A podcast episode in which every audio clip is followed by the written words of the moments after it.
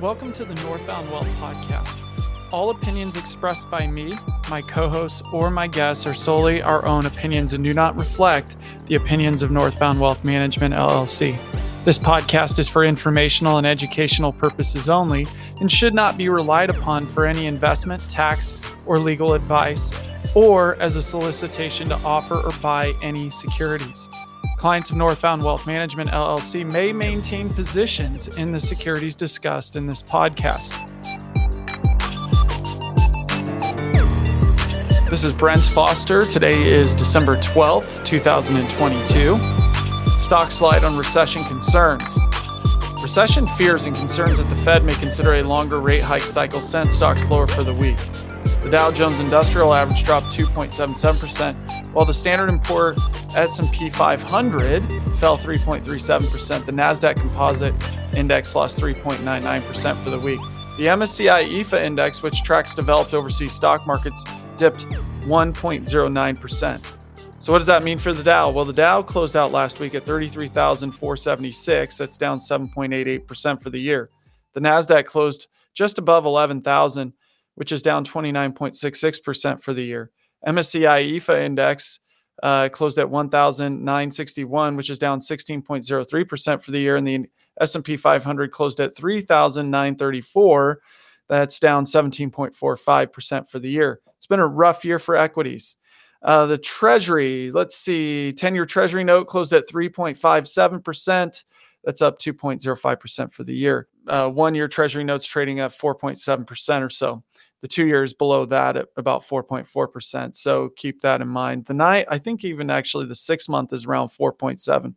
So uh, you can see that the yield curve is inverted, um, typically indicating a recession is to come or uh, is or we're already in one.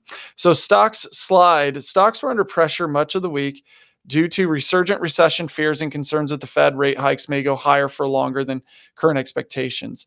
There was some good news last week on the economic front out of China, which started to loosen COVID restrictions, but it was a week where good news was considered bad news. And any signs of economic resilience stoked worries of longer rate hike cycle of, of raising rates.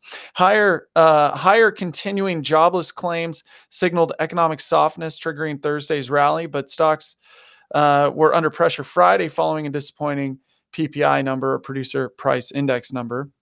So producer inflation disappoints. The Labor Department reported that the PPI rose 0.3% in November and, and 7.4% from a year ago. Though wh- wholesale prices inflation rose at the slowest 12 month pace since May of 2021, they, it still exceeded market expectations. Price pressures were felt most in the services sector, where costs rose 0.4% after a 0.1% increase the month before. Goods inflation eased to a rise of 0.1%, a sharp drop from its October gain of 0.6%. So what we're seeing is the rate of change is slowing. Uh, though the PPI number dented the optimism around cooling inflation, November's PPI report represented an improvement from its 11.7% peak in March of 2022. So this week, key economic data Tuesday, consumer price index, Wednesday, the FOMC meeting announcements. So we'll be watching that closely with Jay Powell talking and, and providing some uh, insights. Uh, Thursday, jobless claims, retail sales, and uh, industrial production. Friday, the PMI composite or the Purchasing Managers Index is released. So we'll keep an eye on that.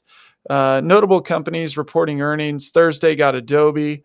Friday, Darden Restaurants. And then here's a, a tax tip traveling for work. Here's what you need to know about business related travel deductions. Uh, business travel deductions are available when employees travel away from their tax home or principal place of work for business reasons. The travel period must be substantially longer than an ordinary day's work and a need for sleep or rest or meet the demands of the work while away. Some examples of deductible travel expenses includes airlines, bus or train tickets or mileage rates to drive, fare for taxis or other types of transportation between an airport to a hotel and from a hotel to a work location, baggage fees, lodging, dry cleaning, or laundry. If you are self employed, you can deduct your travel expenses using Schedule C, Form 1040 for those that don't know, profit or loss from business for sole proprietorships.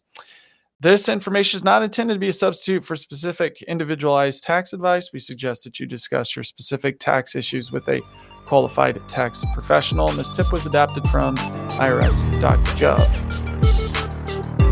News of the day SEC charges Samuel Bankman Fried for alleged massive, years long fraud. The Securities and Exchange Commission announced they brought charges against Samuel Bankman Fried for allegedly violating the Securities Act and the Securities Exchange Act.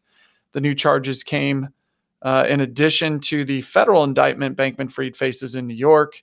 The former billionaire was re- arrested in the Bahamas on Tuesday, hours before federal prosecutors announced their indictment. Tuesday's SEC complaint alleges massive year long fraud. We allege that Sam Bankman Fried built a house of cards on a foundation of deception while telling investors that it was one of the safest buildings in crypto, SEC Chair Gary Gensler said in a statement.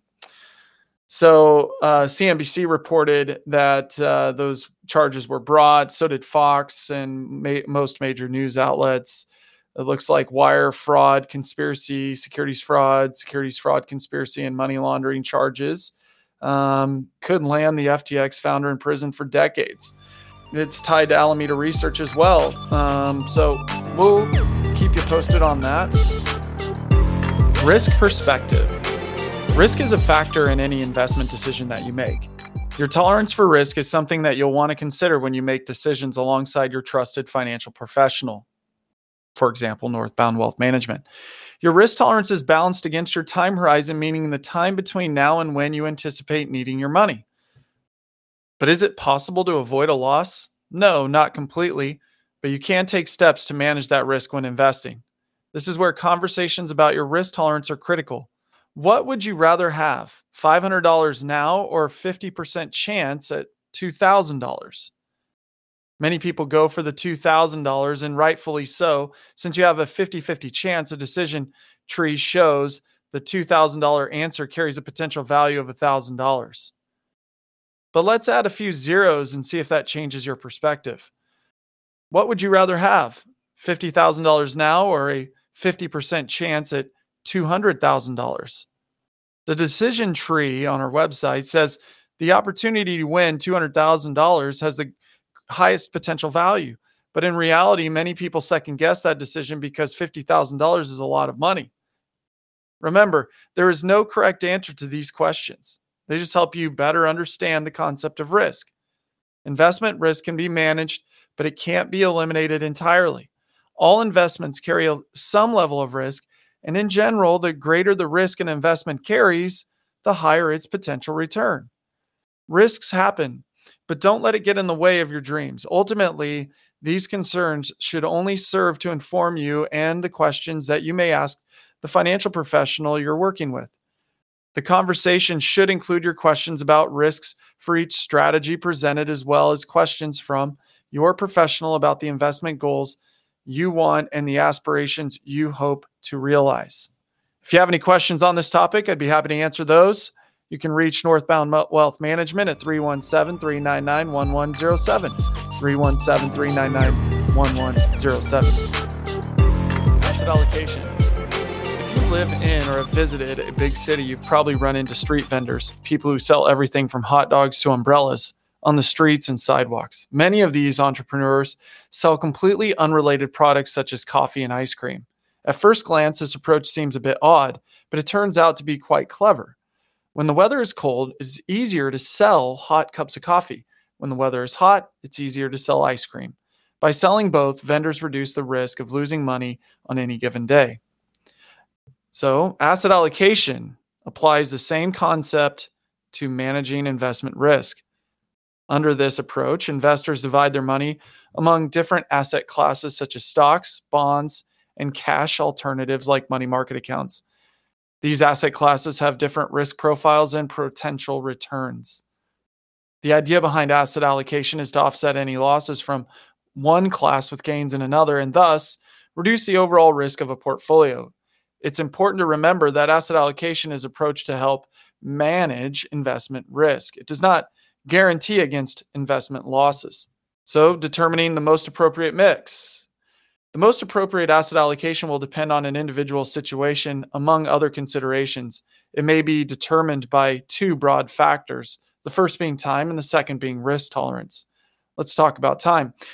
Investors with longer time frames may be comfortable with investments that offer higher potential returns, but also carry a higher risk. A longer time frame may allow individuals to ride out the market's ups and downs. An investor with a shorter time frame may need to consider market volatility when evaluating various investment choices. So number 2 is risk tolerance. The an investor with higher risk tolerance may be more willing to accept greater market volatility in the pursuit of potential returns. An investor with a lower risk tolerance may be willing to forego some potential return in favor of investments that attempt to limit price swings. Asset allocation is a critical building block of investment portfolio creation. Having strong knowledge of the concept may help you in considering which investments may be appropriate for you and your long term strategy. Rebalancing your portfolio. Everyone loves a winner. If an investment is successful, most people naturally want to stick with it. But is that the best approach? It may sound counterintuitive, but it may be possible to have too much of a good thing. Over time, the performance of different investments can shift a portfolio's intent and its risk profile. It's a phenomenon sometimes referred to as risk creep, and it happens when a portfolio has its risk profile shift over time. When deciding how to allocate investments, many start by taking into account their time horizon, risk tolerance, and specific goals. Next, individual investments are selected that pursue the overall objective. If all the investments selected had the same return, that balance, that allocation would remain steady for a period of time. But if the investments have varying returns over time, the portfolio may bear little resemblance to its original allocation. How rebalancing works rebalancing is the process of restoring a portfolio to its original risk profile. There are two ways to rebalance a portfolio. The first is to use new money. When adding money to a portfolio, allocate these new funds to those assets or asset classes that have fallen. For example, if bonds have fallen from 40% of a portfolio to 30%, consider purchasing enough bonds to return them to their original 40% allocation. Diversification is an investment principle designed to manage risk. However, diversification does not guarantee against a loss. The second way of rebalancing is to sell enough of the winners to buy more underperforming assets. Ironically, this type of rebalancing actually forces you to buy low and sell high. Periodically, rebalancing your portfolio to match your desired risk tolerance is a sound practice regardless of market conditions. One approach is to set a specific time each year to schedule an appointment to review your portfolio and determine if adjustments are appropriate. Shifting allocation. Over time, market conditions can change the risk profile of an investment portfolio. For example, imagine that on January 1st, 2010, an investor created a portfolio containing a mix of 50% bonds, 50% stocks. By January 1st, 2020, so 10 years later, if a portfolio were left untouched, the mix would have changed to 33% bonds and 67% stocks. So it's important to rebalance your portfolio for, on a periodic basis, especially when you have market dislocations. If you have a question about this topic, I would love to answer those questions for you. My name is Brent Foster, and this is Northbound Wealth Management. So you can give us a call at 317 399 1107, 317 399 1107, and we'll get those questions answered for you. Insuring your business with a buy sell agreement. Life insurance is designed to help protect a household from the financial hardships that may follow the untimely death of a primary wage earner. But how will a death affect a small business? One way of safeguarding a business is to create a buy sell agreement. A buy sell agreement is a contract between different entities within a corporation to buy out the interest of a deceased or disabled member. A buy sell agreement also can protect the business from loss of revenue and cover the expense of finding and training a replacement. So, what are the types of buy sell agreements? There are two main types of buy sell agreements commonly used by businesses. The first is a cross purchase agreement. In a cross purchase agreement, key employees have the opportunity to buy the ownership interest of a deceased or disabled key employee. Each key employee takes out a policy on each of the other key employees. Cross purchase agreements tend to be used in smaller companies where there are not too many key employees to cover. And the second is a stock redemption agreement. Stock redemption agreements are formal agreements between all the key employees and the business itself, under which the business agrees to purchase the stock of a deceased uh, key employees. Key employees agree to sell their shares to the company, often in exchange for a cash value. These agreements establish a market value for a key employee's share of the company. So, funding a buy sell agreement, there are several options for funding a buy sell agreement. Set aside funds. Money for a buy sell agreement can be set aside as long as it is easily accessible. These funds may be kept for up to the life of the company and may present a temptation during fiscally tough times. The business owners must determine the appropriate amount needed to cover the cost of a buyout. The second is borrow the needed amount.